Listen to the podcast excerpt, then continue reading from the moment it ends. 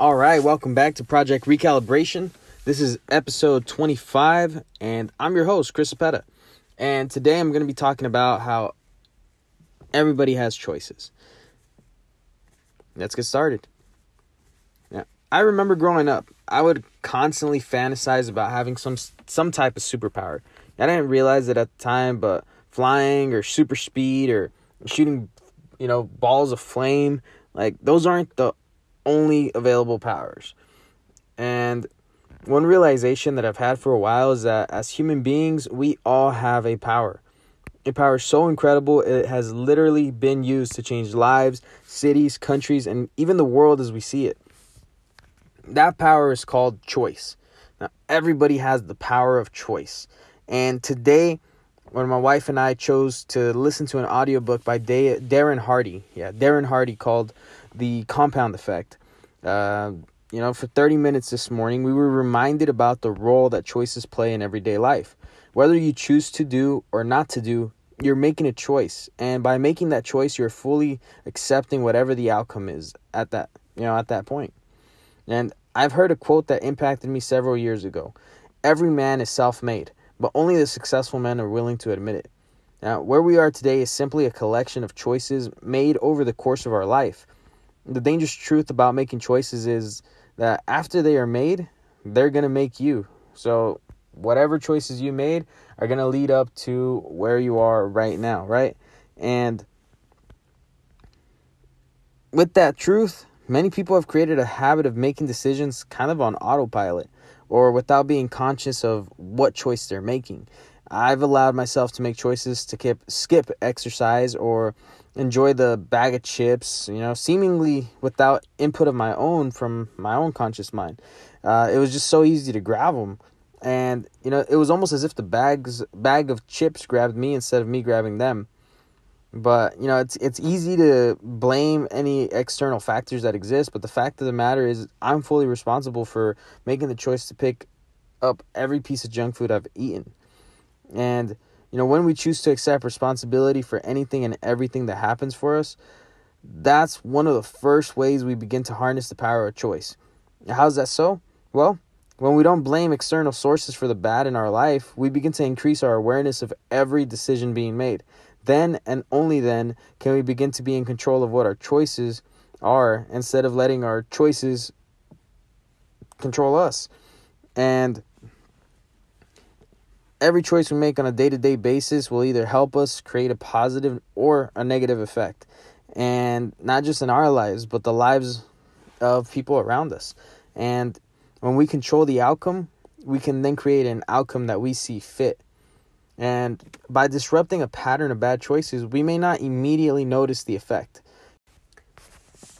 Just because I started exercising a month ago uh, it's been more than that, but this is an example. Doesn't mean that okay, it's been a month, I'm gonna look exactly how I wanted to look. No, that's not how it works.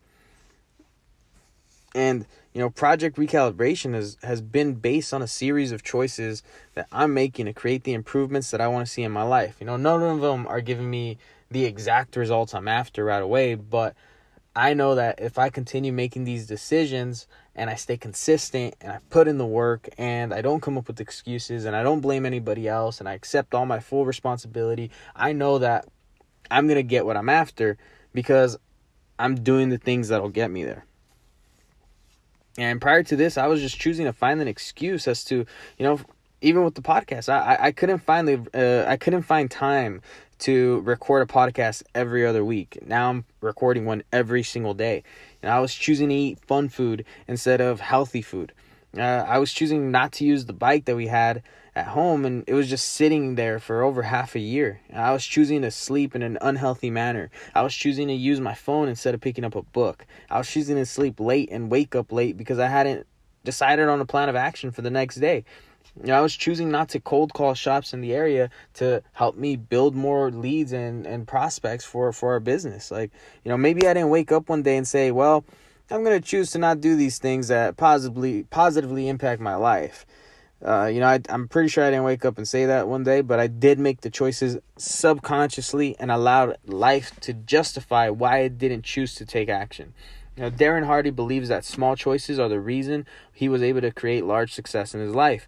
But he has, he also believes that they are the leading cause of success or failure in other people's lives. You know, most people only ever care about the big choices, but they pay very very little attention to the little choices. Now, big big decision making that's important obviously, right? But it's those small decisions that we make on a day to day basis that are easy to neglect that eventually add up to something that is very much larger very uh most time right? It's it's it's a much larger issue than what seems to be a big decision to make. Now he described a scenario where three friends are roughly in about the same shape you know they're kind of in the same place in life and one friend don't quote me on this because it was an audiobook I, I was listening to it. It was in the morning. I remember the gist of this part, so I could be wrong. Just putting that out there. But I remember at least the important part. So one name one friend named Scott begins to cut about 125 calories from his diet every day and he begins to exercise a little bit, but at least regularly, as well as reading on a daily basis. Now there's another friend, Tom, who doesn't change anything at all about his lifestyle. Doesn't read, doesn't eat more or less, and doesn't exercise, which he wasn't already. But you know, nothing has changed in his life. And the last friend, Brad, decides to have fun. He's like, you know what? I'm gonna start drinking on the weekend a little more. Starts taking up a little bit of cooking. He, he, he bakes he bakes some of the good sweets that he sees on TV being made, and suddenly he finds himself making more pastries at home. And He's not exercising regularly and not reading regularly. By the first month, no noticeable difference has occurred. You know, it's it's it's they, they all look pretty much the same. By the 12th month, you can kind of start to see some slight differences, but nothing substantial or truly different from one another. Around 15 months, you can start to see more differences between each of the friends, and after think he said 25 months. Brad, who had been drinking more and eating the pastries and not exercising or reading, has gained over 30 pounds. And his bad habits caught up to him, and now he's slacking at work. And his manager has noticed, so he's giving him a warning that, hey, your job's at risk, Brad. Scott, on the other hand, he's lost over 20 pounds. His reading has helped him learn new skills and keep a mindset of growth, and he's actually gotten a raise because of it. Plus, his relationship with his wife is thriving since he's become a better communicator through it all. Scott and Brad started roughly around the same weight, right?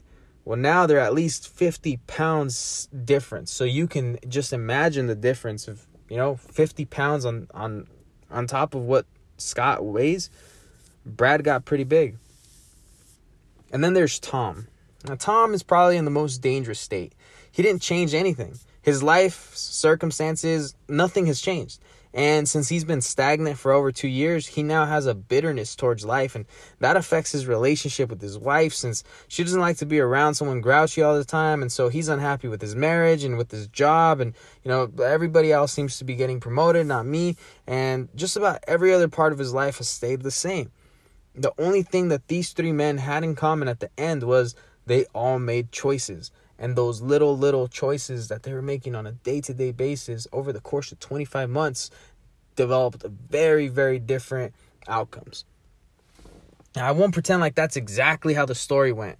Uh, I'm paraphrasing, paraphrasing quite a bit, but if you're interested in hearing the actual story from the author himself, I really, really, really suggest reading or listening to The Compound Effect, which again is by Darren Hardy. That's D A R R E N Hardy, H A R D Y.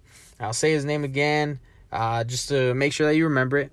You know, it's a great value that you can extract from this book. Great way to start the day and to remember that our superpower really is choice that's what makes us strong as human beings. We get to choose. And you know, we can be anyone we choose to be and we can see anything in the world that we choose to see. I hope you harness your your power of choice. My name is Chris Apetta. This has been episode 25 of Project Recalibration. Thank you for tuning in and I hope that you enjoy a blessed day.